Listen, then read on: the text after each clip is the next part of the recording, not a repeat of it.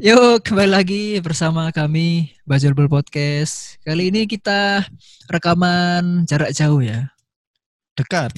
Dekat. Kita dekat. Kita dekat, tapi yang diajak ngobrol jauh ya. Jauh. Berapa kilometer mungkin? Kira-kira 83 km. Berarti boleh nggak puasa? boleh, boleh aja. Ya adalah rekaman virtual sama teman-teman dari KFB, Komunitas Fotografi Bonek, ya kan. Ya. Jadi ini kita rekamannya ya rekaman seperti biasanya. Nih ini yang akan masuk segmen water break. Udah lama nggak segmen water break loh ini? Lama. Iya, lama nggak segmen water break. Biasanya kan high pressing. Karena nggak ada sepak bola kan nggak mungkin segmen episode ya. Pre-match, Iya, iya. post-match kan nggak mungkin. Terakhir tiga kali tiga rekaman yang lalu itu high pressing terus. High Jadi water pressing, break gitu. belum. Jadi kebetulan sekarang ngajak teman-teman dari KFB untuk rekaman di segmen water break. Sekarang kita udah kedatangan teman-teman KFB di dalam layar laptop ini. Gimana Mas kabarnya Mas? Gimana kabarnya? Halo, assalamualaikum. Baik, alhamdulillah. Waalaikumsalam. Alhamdulillah baik, baik, baik. Mas-mas bajul-bajul ini pada sehat ya? Sehat, sehat, sehat, Alhamdulillah sehat. Bajul, bajul. Siap, bajul, bajul. Harus sehat lah selalu. Harus sehat lah. Ini Kan sebenarnya katanya iya. anu setengah imun kan. Iya, iya, yang penting bahagia, Mas. Betul. Iya bener. Itu kita kan. senang-senang lah malam ini. Loh, kalau aku seneng-senengnya udah terus-terusan ini. Bosan Setiap hari sendiri. ya. Setiap hari kita senang-senang setiap hari kan. Kan. Iya, iya, iya. Ah, itu ada lagi. Ini Iya. teman-teman pada mulai ikut join. sekarang. Iya. Eh, sebenarnya kita sama teman-teman KFB kan udah punya rencana lama, Mas ya, untuk rekaman bareng Hmm. lah. Tadi tapi Iya. beberapa hal yang harus dilewatkan. Sempat Masnya sakit juga, gitu kan. betul. Terus iya. ada Sampai- Hal lain sepak bolanya terhenti, jadi akhirnya agak gimana gitu mau rekaman gitu kan. Tapi sekarang akhirnya Iya. apa ya? eh hawa-hawanya sudah kembali kembali. Iya. Kembali benar. semangat gitu loh. Semangat. Memang. Ya. Sekarang udah mulai ayo Tetap. lagi, ayo lagi gitu. ya, tetap harus menebarkan aura semangat kan. Bener. Mengajak untuk selalu bersemangat. Iya. Ini di di segmen ini kita mau ini Mas tanya-tanya tentang komunitas ya. Jadi kita membahas komunitas tepatnya KFB komunitas fotografi bonek gitu. Mungkin eh, mungkin sudah banyak teman-teman dari bonek yang tahu tentang KFB, tapi juga ada beberapa teman yang belum tahu apa atau mungkin tidak tahu sama sekali kan bisa aja gitu.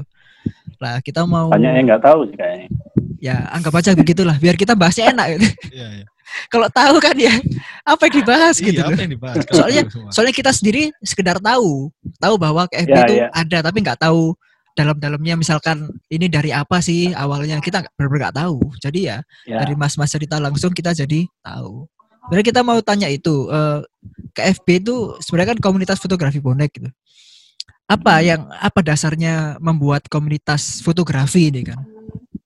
Jadi dulu awalnya ketika eh, kita selalu eh, sering kali bahwa bonek itu masih saja dianggap negatif karena memang faktanya informasi tentang bonek itu nggak banyak yang ngomongin tentang positif apalagi persebayannya kan mati suri kan waktu itu ya. sekitar lima tahunan nah otomatis cerita-cerita yang tersimpan itu berhenti sampai di situ dan celakanya berhenti pada cerita-cerita yang negatif Oke. Dan- ketika ini sa- sama-sama tukang foto ini pada ngumpul, eh, kita ngobrol-ngobrol menjelang persebayannya mau aktif kembali. Itu jadi mulai Dirgantara ya di awal Dirgantara Cup Persebaya itu. Dirgantara itu kita sudah ada per- ketemuan, ya bonek-bonek kangen-kangenan. euforianya mulai muncul ketika di Dirgantara itu. Ini Persebaya bakal ada nih. Bakal tampil lagi di sepak bola resminya Indonesia. Nah, dari situ kita mikir gimana ya, eh, selama ini bonek masih dianggap negatif. Ya memang faktanya karena informasi itu yang muncul di permukaan itu yang dari sisi negatifnya, sisi Mhm. positifnya nggak ada. Hampir nggak ada lah, jarang sekali. Karena kan eh, di zaman itu pun juga medsos belum marak seperti ini kan. Belum ya. Masih Masih berintis lah mungkin ya. dari Mhm. mungkin Twitter, Facebook ada. Twitter, ya. Face- Facebook, Twitter ya. Twitter, Facebook. Dan tapi kan faktanya nggak semua orang mengikuti. Otomatis kan orang luar ya, orang luar di luar bonek sendiri pasti nggak akan mengikuti Twitter dan Facebooknya teman-teman bonek kan. Benar Nggak mungkin. Iya, iya. Kecil sekali peluangnya. Pasti gitu. yang di dalam Kecuali aja yang- ya kan. Mm-mm. Ya kecuali memang orang-orang supporter ya, kayak kita dengan Persis Solo, dengan teman-teman supporter-supporter lain, eh, Persib, PSM dan lain-lain itu ya pasti. Tapi sesama supporter. Nah masalah kita ini kan dengan masyarakat umum. Bahkan ada sedikit pengalaman ketika saya di Jakarta. Eh, saya tergabung juga di komunitas Surabaya. Kita juga berpikir bahwa kenapa sih kok bonek masih saja dianggap begitu? Apa? Apakah memang bonek seperti itu? Nah ini kan teman-teman yang komunitas Surabayaan ini kan belum tentu supporter ya. Belum, nggak semua ya. Tidak semuanya supporter meskipun orang Surabaya, komunitas Surabaya. Mereka bertanya-tanya sebenarnya bagaimana sih teman-teman? Apakah memang mereka itu brutal? Ya tapi kan enggak. Bahkan kita kelompok supporter di Jakarta kan juga ada kan komunitas sepak bola eh, supporter bonek di Jakarta. Hmm. Mereka juga enggak, mereka pegawai, rata-rata pegawai. Enggak ada seperti itu. Nah, berangkat dari situ kita berpikir bahwa ini rasanya memang enggak berimbang informasinya. Nah, ketika kita kumpul-kumpul dengan teman-teman sesama fotografer dan kebetulan bonek-bonek juga, akhirnya kita berpikir kayaknya kita harus bikin sesuatu yang eh, berusaha untuk mengimbangi informasi itu. Kita berlomba-lomba mencari berita tentang hal-hal positif teman-teman bonek yang selama ini nggak pernah dilirik oleh teman-teman media. Jadi nggak mungkin juga kan kita minta tolong Iya. media-media gitu, apalagi kelompok lain disuruh mengakui bahwa bonek melakukan sesuatu. Nggak Bahkan mungkin ya. Iya, sampai hari ini aja boleh sampling. Nggak banyak yang tahu loh kalau bonek itu patungan punya eh, apa? Panti asuhan. Itu nggak Iya, banyak loh yang tahu. bonek. Itu kan fakta. Nah, makanya eh, kelompok-kelompok komunitas kreatif seperti kita ini, kita kreatif ya. Kreatif ya. Nah, jadi intinya eh, kita menyampaikan sesuatu ini kan termasuk media juga kan. Benar. Nah, kita harus mengusung itu juga. Nggak ada yang salah yang dilakukan teman-teman media mainstream itu ketika memberitakan sisi negatifnya bonek. Nggak ada yang salah, karena kan mereka bercerita dengan kondisi yang memang real di lapangan. Iya, memang yang terjadi itu kan ya.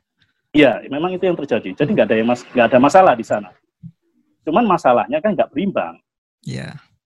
Nah, Kita antara itu yang harus sisi negatif dan positifnya. Nah, dari kelompok kita sendiri yang harus menolong kita Hmm. sendiri. Benar, benar. Nah, awalnya dari situ sih akhirnya kita kopdar perdana tanggal 25 Juli 2017 waktu itu awal kita kopdar perdana maka itu diputuskan sebagai eh, hari jadinya terbentuknya. Oke. Tapi kalau ngobrol-ngobrol off, off air gitu sering lah kita ketemu-ketemu eh, ngomongin ini gimana bagaimananya kayak gitu. Jadi semangatnya di sana sih semangatnya. Makanya saya kan senang sekali dengan Pak Julbol seperti ini. Bahwa ini salah satu kanal juga.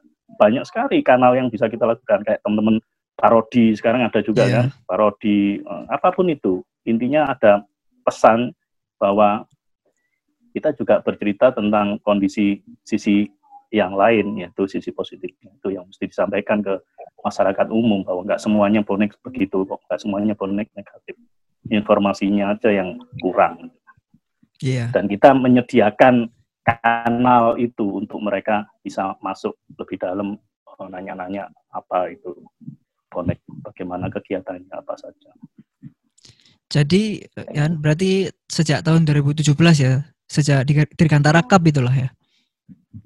KFB ada itu ya. Ya, Dirgantara Cup, Dirgantara Cup itu intens kita ngobrol-ngobrol. Beberapa teman-teman kita ngobrol-ngobrol. kalau dikukuhkannya ya itu kopdar perdana Oh, kita yang- foto-fotoan di Jalan Tunjungan itu tanggal 25 Juli itu eh, 2017.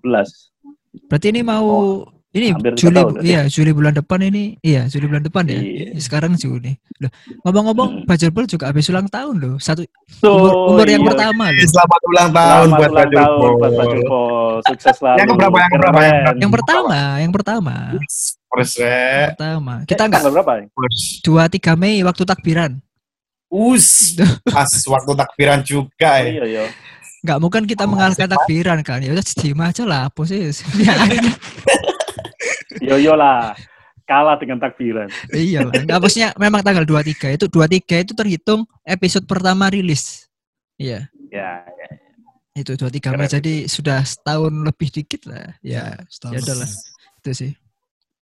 Jadi mungkin Ya, teman-teman dari ya teman-teman dari KFB mungkin mau ada yang ditanyakan apa? Tadi kan kita udah Ya, tanya. jadi jadi jujur eh, saya tahu punya Bajul Pol itu justru dari teman di Jakarta ya. Ini sedikit sedikit review. Hmm. Eh, ketika aku dimintain untuk bercerita tentang bonek, jadi di komunitas Surabaya tadi yang aku ceritakan itu, di- a- mereka juga bikin podcast. Jadi aku diminta untuk cerita tentang kegiatannya bonek, apa saja bonek di Surabaya selama ini mereka ada kegiatan apa yang mungkin bisa dibagi cerita dengan teman-teman lain pendengarnya. Yang mayoritas arek-arek Surabaya sih, tapi domisili di Jakarta dan ham- hampir di Indonesia banyak sih chapter-chapternya. Iya. Mayoritas orang-orang Surabaya, ada juga orang-orang Jawa Timur. Tapi mereka ini kan pegawai-pegawai yang perantauan itu, jadi nggak nggak kenal dekat dengan bonek di Surabaya bagaimana kegiatannya apa aja. Karena kan beda kan gregetnya kalau di Mm-mm. Surabaya sendiri dan di kota-kota lain. ya. Nah, mereka bertanya-tanya, aku diminta cerita, terus aku nanya-nanya balik, mau ngapain? Itu loh, paling enggak kayak bajul pol. Nah, akhirnya aku penasaran. Nah, sejak itulah aku install Spotify. Sebelumnya nggak punya Nah, berarti itu- ya. Maksudnya belum belum punya berarti itu ya. Eh, sempat punya kan buat lagu-lagu Musik aja, ya, kan? buat musik sebenarnya. Iya, jadi nggak ngikutin obrolan-obrolan di Mm-mm. podcast itu kayak begini. Aku nggak ngikutin karena ya jarang lah. Iya, kayak iya. gitu. Nah, terus eh, menurutku keren. Jadi ini masih nyambung dengan semangatnya KFB sendiri bahwa harusnya bonek sendiri yang punya ruang yang bisa teman-teman di luar bonek itu, meskipun itu orang Surabaya, tapi di luar supporter maksud saya. Jadi orang-orang di luar supporter itu eh, biar bisa kenal teman-teman bonek itu ngapain aja sih selama ini, kegiatannya apa aja. Mereka itu selain berita-berita negatif yang sudah beredar, banyak beredar itu Iya. ada informasi apa. Nah, nah, itu pentingnya di situ. Makanya menurutku keren, Bajul Pol ini keren. Dan aku nggak tahu, justru tak kira itu Bajul Pol ini yang pertama podcast yang ngobrolin tentang bonek dan persebaya. Nanti bisa kita trace, Iya. karena aku nggak ngikutin kan. Iya, iya. Sebenarnya kalau apa ya, Nah. kalau ngomong pertama ya kalau pertama itu mungkin bukan ya karena sebelumnya itu kalau sebelum sebelum kita Semangatnya iya gimana tuh? iya Eh, sebelum kita bikin Semangatnya apa ketika membangun Bajul Pol? iya iya semangatnya ini ini sebenarnya kan eh, kalau kita ngomong anu ya dunia sporteran eh, kita pengen yang sesuatu yang beda lah kita pengennya mencurahkan di suatu ya tadi yang dibilang kanal kalau bilang suatu wadah lah suatu tempat. Tapi Ya. ap- tapi apa yang yang tepat untuk kita kan ya kebetulan masih muda lah kebetulan ya. Kebetulan masih muda gitu. Apa yang tepat buat teman-teman anak muda yang eh, gampang tersampaikan gitu? Kan kalau kita lihat di tulisan sudah sudah ada nggak mungkin kita mau nulis juga sebenarnya bisa tapi nggak mungkin juga karena ngapain juga kan double double misalkan kita mikirnya gitu sih video juga kalau di YouTube udah banyak gitu kan fotografi kita nggak jago foto gitu terus apa Eh, tapi tapi video itu nggak banyak loh yang bercerita tentang Iya ini kalau ini iya. ngomong no liputan ya bahasa iya, iya. liputan itu Iya. kan meliput beda. kegiatan mm-mm. iya jarang justru ya kalau saya video tuh melihatnya Mm-mm, saya Mm-mm. kepingin ya teman-teman makanya ini kalau sekarang mulai rame kan youtuber youtuber itu. Tapi kan mereka ini kan eh liputan kebanyakan ngeliput ya lebih banyak ngobrolin tentang pendapat. Justru agak nggak ada. Kalau dia meliput kegiatan teman-teman bonek misalnya katakan eh, KFB ini misalnya ya Hmm. KFB punya KFB kan juga punya kan kanal YouTube-nya. Mm-mm. tapi kita eh, bikin film-film pendek yang ngom- ngomongin tentang Bonek. bagaimana bonek kita eh, kayak yang yang berbau bonek terus ada pesan-pesan moral di dalamnya situ yang bisa kita kita sampaikan ke teman-teman. Nah, kanal-kanal yang seperti ini yang ngomongin tentang liputan, yang ngomongin nunjukin bahwa bonek itu juga punya kegiatan positif itu nggak banyak, Benar. Nggak banyak. Jadi makanya, nah ini Bajul Pol nggak tahu. Kalau aku merhatiin di beberapa segmennya kan belum menyentuh ke situ ya. Mulai ya, Mulai, mulai undang-undang Hmm. komunitas kan. Iya. Ah. Ya, jadi menurut saya itu penting. Makanya eh, saya senang ketika ada ada kanal baru di podcast dan di Jakarta jujur di Jakarta itu podcast banyak diminati, banyak digemari. Iya, memang Mereka tinggi di sana. memang sekarang masih masih terpusatnya memang di Jakarta kalau podcast sih. Betul. di Jadi kalau podcast di Jakarta itu memang tinggi ami- eh, minatnya ya orang yang mau dengerin Mm-mm. selain radio itu kan radio streaming kan. Mm. Di Jakarta memang banyak.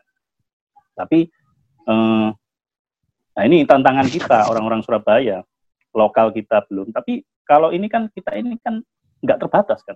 Iya, benar nggak terbatas.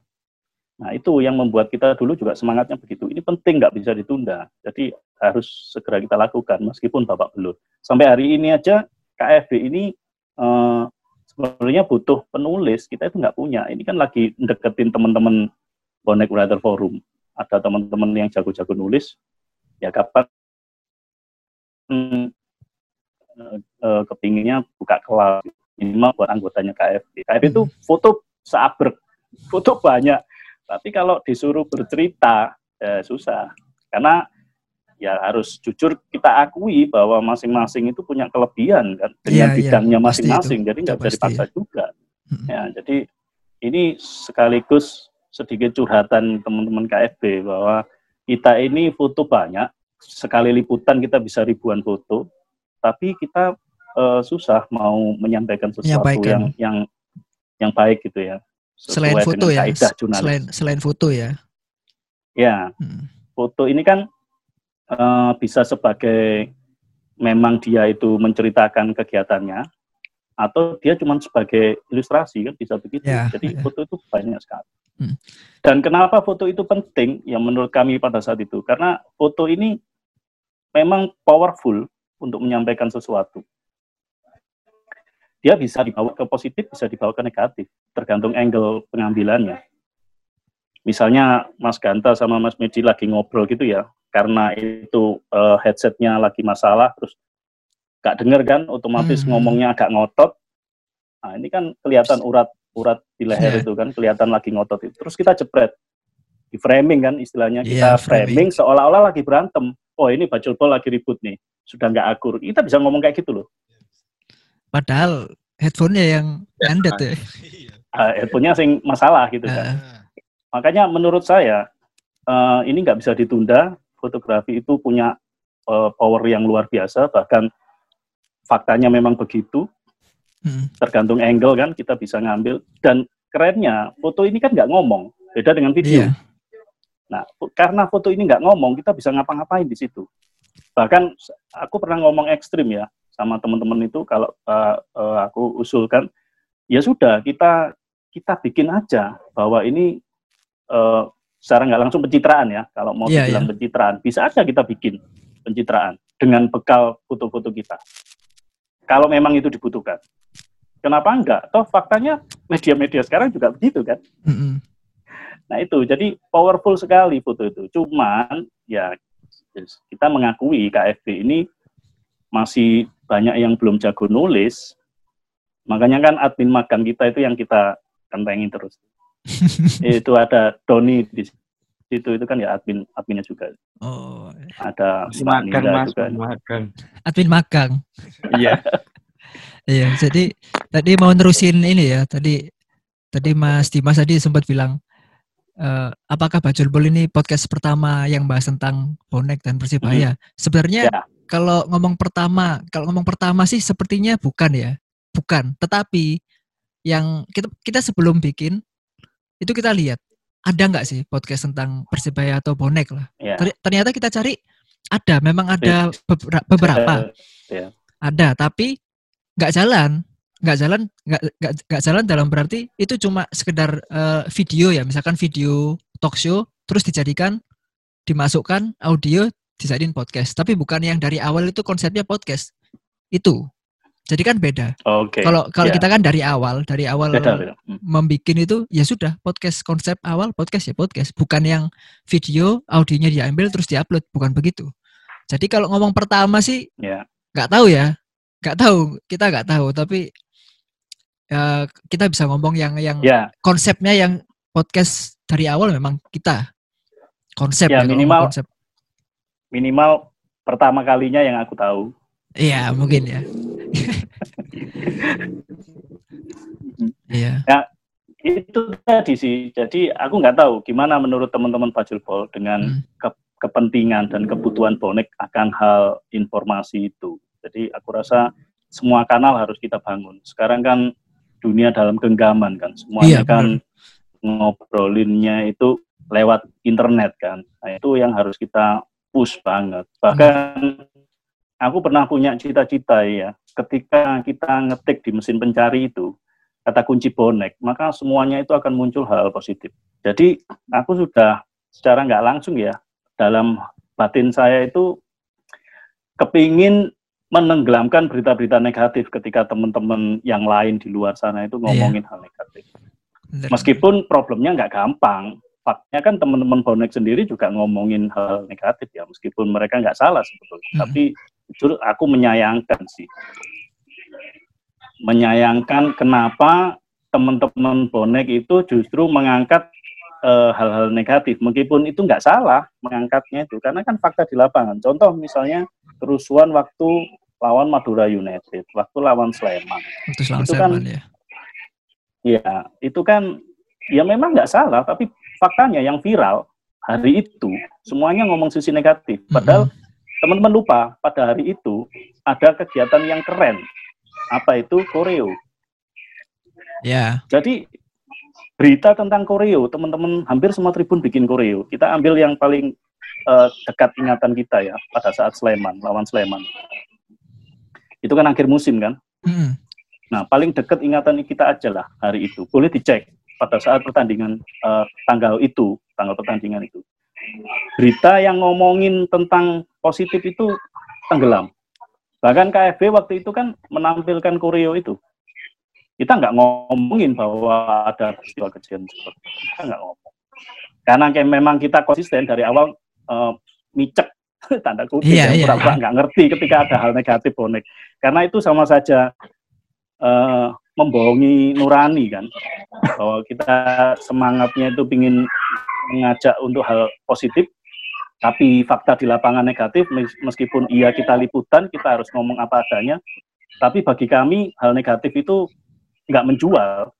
Mm-mm. beda ya kalau teman-teman lain mungkin menganggap itu yang menjual itu yang bisa membangun engagement mereka di medianya yang mem- bisa membuat trafficnya mereka kami nggak peduli itu justru Iya. kami sedih ketika teman-teman bonek sendiri melakukan itu meskipun ya kita maklumi aja mereka butuh engagement mereka butuh like mungkin butuh komen mungkin Iya. apa pun kami nggak penting justru Nah, itu justru sih. ya justru itu mas Eh, setelah lawan Sleman itu itu kan memang di sosial media di Twitter lah kebanyakan di Twitter dan Instagram itu kebanyakan yang ngomongin tentang eh, saat teman-teman bonek yang turun ke lapangan itu gitu. Ya, tapi teman-teman iya. waktu olahraga di lapangan ya? Iya. Tapi aku nyebutnya itu Olahraga ya? olahraga. aku ngomongnya turun mas. Turun bukan apa turun. Itu seneng-seneng perayaan itu gitu. karena ini anu eh, masuk di alam bawah sadar. Mm-mm. jadi kita mulai harus mulai belajar membiasakan ngomong sesuatu itu yang positif dari dari sisi positif. Mm. menurutku gitu. Justru aku rame waktu itu kan jadi kalau boleh dicek pada hari itu kita ngomongnya adalah teman-teman olahraga refreshing kurang lebih Iya, iya, iya, iya. Jadi kayak gitu sih Iya. Kita itu eh, kedatangan teman-teman dari Sleman ya itu. Jadi kita istilahnya nganter nganter ke mana-mana lah di untuk ke teman-teman Sleman. Jadi setelah pertandingan itu kita langsung rekaman, rekaman sama teman-teman Sleman, Elja Radio kan. Ya. Ya udah kita nggak bahas, bahas apa yang terjadi saat itu. Kita bahas memang udah konsep sebelumnya kita nanti akan bahas tentang eh, teman-teman eh, supporter Sleman, kita bahas tentang supporter bonek.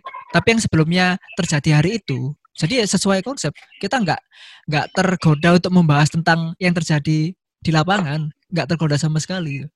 Terus kalau ya kalau ngomong masalah engagement itu ya, itu setuju sih. Mungkin teman-teman yang lain butuh Hmm. engagement. Itu pasti engagementnya tinggi itu loh. Itu pasti, itu sangat pasti. Iya. Tapi bagaimana eh, kita caranya untuk bukan menahan diri ya? Ya kita tahu itu terjadi, tapi kalau di up lagi, semuanya up terus, akhirnya seperti apa? Bisa tanda kutipnya meledak gitu loh, gitu kan? Itu sama aja me- menyakiti saudara sendiri lah. Meskipun kita tahu itu terjadi, tapi kan bukan hal itu yang harus dibahas. Mungkin ada hal lain seperti hal-hal positif yang tadi tentang Betul. koreo atau yang lain lah gitu. Kan masih ada Ya. hal lain biar seimbang gitu. Itu. Iya, sebenarnya banyak hal yang yang jauh lebih keren Iya, yang iya. untuk dibahas. Ya aku nggak tahu ya apa memang mereka itu nggak tertarik atau memang eh, nggak mampu gitu. Itu sih aku penasaran sebetulnya karena jadi eh, berangkat dari situ ya akhirnya beruntungnya aku akhirnya diundang oleh teman-teman admin Instagram. Jadi ada mereka itu berkumpulan di sana.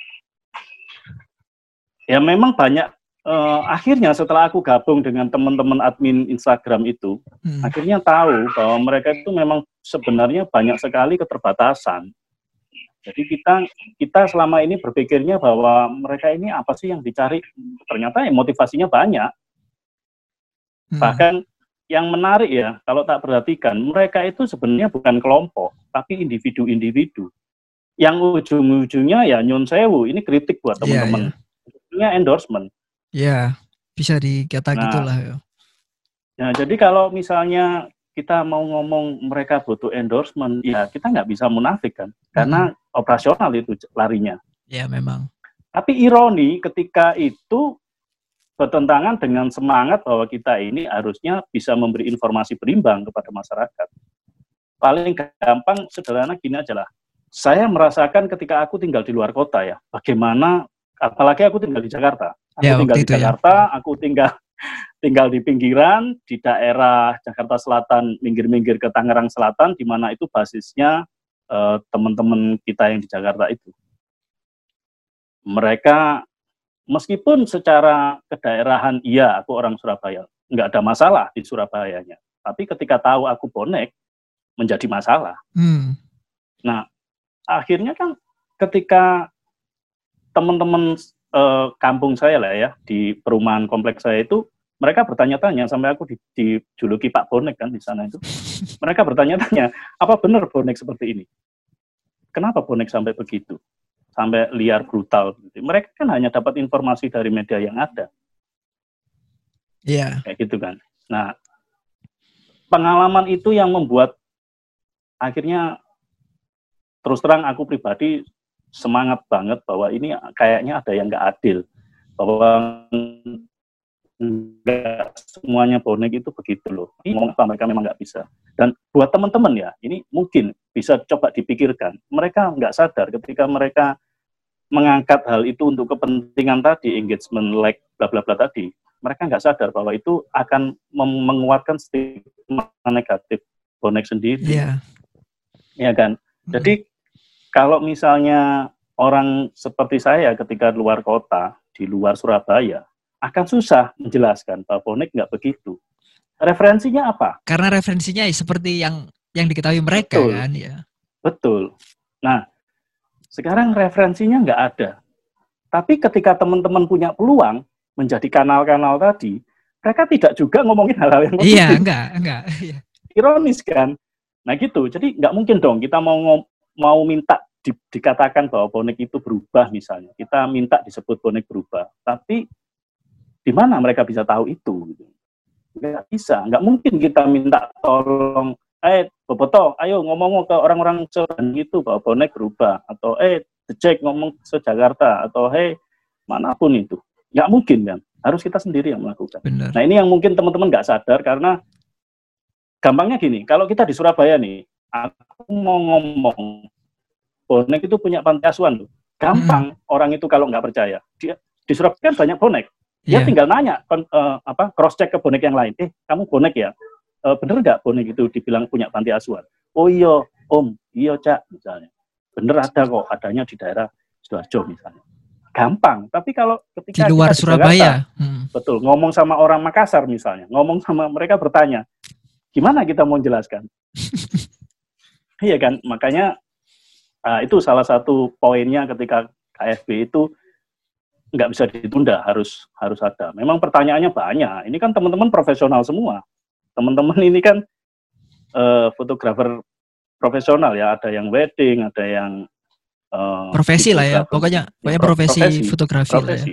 Tapi ketika diajak untuk eh, bekerja sosial demi kepentingan bonek ya mereka semangat juga karena semangatnya sama. Iya. Karena memang butuh referensi orang-orang di luar, terutama orang-orang di luar. Ya. Kalau Surabaya ya gampang lah. Surabaya tinggal tanya aja, semua tahu. Kayak gitu. Iya, jadi semangat ada semangat karena karena adanya ketidakadilan menjadikan semangat yang lain kan maksudnya ini harus ini kira-kira kita bikin seperti apa biar ap- Iya. bi- biar apa ya Di- biar sebenarnya untuk memper bukan memperbaiki nama ya kalau memperbaiki nama itu Eh, informasi bisa- yang berimbang sih. iya informasinya Informasi biar berimbang. seimbang ya Betul. karena yang mungkin kebanyakan orang tahu ya yang hanya negatif positif hampir tidak tahu justru kita sendiri yang bonek sendiri yang kita bikin itu bisa nyata gitu bahwa oh ini ada kok gitu. Iya, jadi termasuk bahkan ketika aku pernah ngisi di salah satu kegiatan foto, ini ngomongin foto ya, foto ya pada pameran foto, aku waktu itu diundang sebagai narasumber eh, ngomongin media eh, foto jurnalis, foto jurnalis, tapi dari media sosial. Mm. Jadi aku bercerita tentang jurnalis media sosial. Jadi aku eh, mengenalkan kepada publik bahwa KFB melakukan itu. Gitu. Nah, waktu itu salah satu narasumbernya ada teman media. lah. nah, kesempatan kan, kesempatan Hmm. aku nanya, kenapa teman-teman melakukan itu? Jadi media mainstream dan ini pejabat tingginya beliau yang memutuskan media eh, foto itu dimuatnya itu beliau yang memutuskan. Jadi ini orang yang paling tepat yang aku tanya bahwa aku merasa ada yang tidak adil ketika teman-teman itu hanya jauh melirik ke sana ke sisi negatif. Nah, jadi beliau jelaskan bahwa ya kalau sudah masuk industri ya begitu. Jadi ya sudah. Dan celaka lagi masyarakat kita ya kebanyakan. Faktanya eh, malas membaca, hanya melihat judul clickbait, terus berita negatif itu jauh lebih diminati. Misalnya kita ngomong liputan ngomong tentang nenek-nenek diperkosa. Terus kita ngomong tentang nenek-nenek bikin payung dari plastik bekas. misalnya. Yang lebih yang iya, iya kan? Yang lebih menarik yang mana? Iya udah udah. menarik bagi mereka yang ini yang apa mang Yang diperkosa. berkosa tadi Iya, itu faktanya. Jadi nggak bisa dipungkiri. Jadi kalau sudah masuk industri, ya ngapain? Beresiko, beritanya nggak diminati. Itu dan itu masuk ke alam bawah sadar, maka mata, telinga, hati teman-teman media itu sudah tertutup ya ke sana. Maksudnya ya Iya, tanda kutip ya, karena Iya. ya ujung-ujungnya ngapain kalau aku repot-repot nulis ternyata di redaksinya ditolak. Isok-isok dipisu-pisui, isok-isok Mhm. terancam, dipecat. Mm-mm. Nah ini ya ya tidak salah, mereka tidak salah. Memang benar, faktanya begitu. Ada kondisi negatif, fakta. Kan prinsip media begitu kan, harus Iya. menyampaikan fakta. Terus ketika aku kritisi, eh, beliau menjawab, iya sih, harusnya ketika memberikan informasi itu berimbangnya adalah dalam satu rangkaian tulisan itu juga ada eh, informasi yang positif. Nah, itu yang jarang sekali dilakukan teman-teman media mainstream hari ini. Jadi menurut beliau, menurut kaidah jurnalis, dalam menyampaikan informasi itu, real fakta di lapangan, dan apa pun itu, baik positif dan negatif, itu penting. Tinggal nanti eh, silakan audiens yang me- me- menangkap sendiri mereka meyakini mau yang mana, mau menikmati yang mana. Meskipun market maunya yang negatif. negatif. Ya, tapi kaidah jurnalisnya begitu. Ya nanti kita ngobrol sama Mas Fajar. Itu Iya, boleh lebih seru. Lebih seru itu. Maksudnya dia kan orang orang komunikasi lah ya, maksudnya Betul, ilmu Memang komunikasi. bidangnya emang itu kan, bidangnya memang Ya, bicara jadi- tentang ini itu. Itu sedikit informasi ketika aku diskusi dengan eh, media mainstream tadi dan beliau orang yang top head-nya lah ya, yang memutuskan apakah ini layak dimuat atau tidak.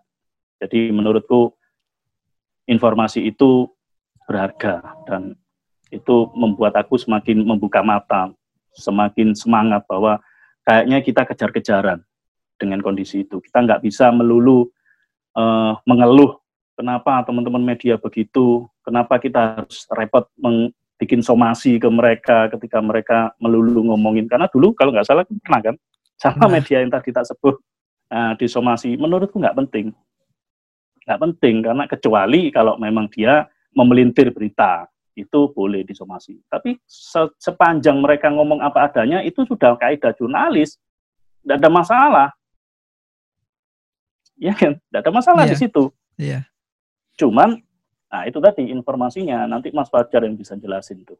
Apakah harus masih dalam satu rangkaian judul berita, Atau berbeda. Nah, atau Hmm. Beda berbeda. beda apa lah, beda apa kalau di koran itu Ya, biasanya. tapi harusnya ketika semangatnya adalah berimbang, ya dalam konteks yang sama, ini ngomongin pertandingan Persebaya Sleman. Ya, Hmm. konteks yang sama, dia Iya, iya. mengambil sudut, sudut negatifnya di saat peristiwa hari itu, dan mengambil sisi negatifnya di saat hari itu. Ya, gitu. Itu yang jauh lebih penting sih. Karena kan Meskipun karena kan Mm-mm. kebanyakan pada saat itu yang di yang diekspos ya yang hanya yang negatif. Yang positif yang bukan positif, yang hal lain yang bisa menyeimbangkan itu mungkin Ya, terkesan dilupakan gitu. ya karena itu nggak nggak menjadi Iya. traffic tinggi, iya. mungkin ya, mungkin. Jadi mungkin gini, lu- lucu aja misalkan misalkan nggak ada kejadian itu ya. Misalkan nggak ada kejadian itu, yang diliput kan ya hal yang telah direncanakan toh. Iya kan? Ya. Iya. Terus terjadilah itu. Akhirnya out of the box. Oh, ini jadi lebih paling top ini. Iya, iya, iya. Memang ya itu bonus buat teman-teman Iya, iya. media. Jadi termasuk aku pernah mengkritisi juga ya dalam aku duduk bareng ketika teman-teman itu ngecen negatif mengkritisi mengkritisi manajemen waktu itu maini koyok tit Iya. maini koyok tit dan itu di post ini teman eh, media media bonek juga media supporter juga. Dia belum mainstream kan. Eh, pengikutnya banyak. Itu tak tak kritisi kenapa kok sampean posting? Terus nanya loh masalahnya di mana? Ya enggak masalah sih. Enggak masalah cuman aku heran oh ternyata dia kacamatanya beda ya. Dia nggak berpikir kepentingan kayak aku ya aku ngomong dari bahasa bonek ya dia nggak memikir kepentingan bonek dia berarti memikirnya kepentingan jurnalis aja nggak ada yang salah di jurnalis. Iya kan, itu real kan, di Iya, lapangan iya, yang kan, terjadi. video kok, video direkam, terus diposting di kanalnya dia. Dampaknya apa akhirnya? Bonek dihujat-hujat sama kelompok luar. Ya nggak masalah sebetulnya, itu fakta. Tapi kan, yo ya apa yo, dari kacamata boneknya sendiri. Nah, itu kan rame waktu itu kan, termasuk jangankan kita, akhirnya Tribun itu pun juga di dinyinyiri kan mereka. Akhirnya netizen yang maha benar ini baku hantam di kolom komen. Iya, malah yang kubu-kubuan gitu, ya, Betul, kubu-kubuan. menyudut, menyudutkan yang melakukan. Ya kayak gitu memang.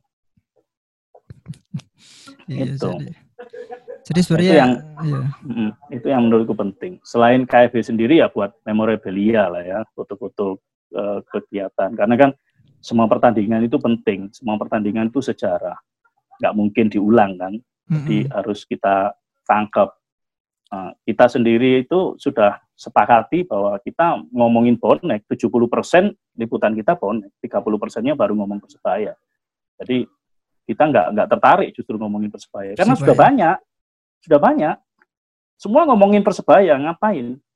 Kita punya muatan yang menurutku penting. Menurutku ya, menurutku Hmm. penting. Karena aku nggak rela ketika teman-temanku, saudara-saudaraku, bonek-bonek, mungkin penerus-penerus kita, adik-adik kita, semuanya di Gebia Uya dianggap negatif. Iya, Itu Aku negatif. nggak terima. Nah, itu sih menurutku. Iya. Ini eh, setelah kita setahun ini ya, setelah kita setahun bikin podcast ini, yang kita lihat dari kita sendiri, ternyata sudah banyak teman-teman bonek yang teman-teman bonek ya, teman-teman bonek yang Ya. supporter yang benar-benar dasarnya memang supporter gitu loh. Bukan dari media atau dari apa. Benar-benar supporter itu beberapa sudah bikin podcast gitu. Jadi kan awalnya kita bikin podcast itu pertama pertama memang untuk eh, apa? media kita, media kita untuk menyampaikan sesuatu lah gitu. Terus juga untuk teman-teman bonek yang lain jika untuk mau ngomong tapi masih bingung mau dari mana, keluh kesahnya ke mana, Ya. bisa kita salah satunya itu. Terus yang setelahnya mau memperkenalkan ini platform podcast ke warga Surabaya khususnya, khususnya bonek ya. Karena memang kita tahu kita kita harus jujur pada saat itu memang tidak banyak yang tahu tentang podcast loh ya. Itu memang Ya. belum banyak. Jadi kita merasa kita jalan udah setahun ini sudah banyak apa ya ngomongnya memperkenalkan lah memperkenalkan ke orang-orang. Paling enggak oh ada namanya podcast. Minimal begitu. Oh ada ternyata podcast gitu. Podcast itu apa sih loh? Terus balik lagi lebih dalam lagi. Oh ternyata ada podcast tentang bonek gitu loh. Itu kan jadi eh, lebih mendalam jadi lebih semakin bagus ke kan kita kan bonek ya kita seputar bonek. Jadi siapa yang ini Ya. bikin bonek? Uh, jadi bonek kan juga bisa mem- mem- membuat ini gitu loh bukan hanya yang dikatakan di luar sana gitu itu salah satu referensi lain kalau misalkan ngomong referensi tadi ya referensi Ya. apa yang yang seharusnya bisa mengimbangi ya mungkin teman-teman media yang eh, dari supporter sendiri yang sebelumnya dianggap dikucilkan dan dianggap tidak tidak bisa bukan tidak bisa tidak melakukan hal positif gitu akhirnya ada gitu loh ternyata ada ya Tuh. itu salah satu Ya. aja sih akhirnya yang balik ke bonek gitu Hello, this is Aaron Williams from Persebaya Surabaya. Please continue listening to Badger Ball Podcast on Spotify, Apple Podcast, and other platforms. Salam Sachunali, Wani.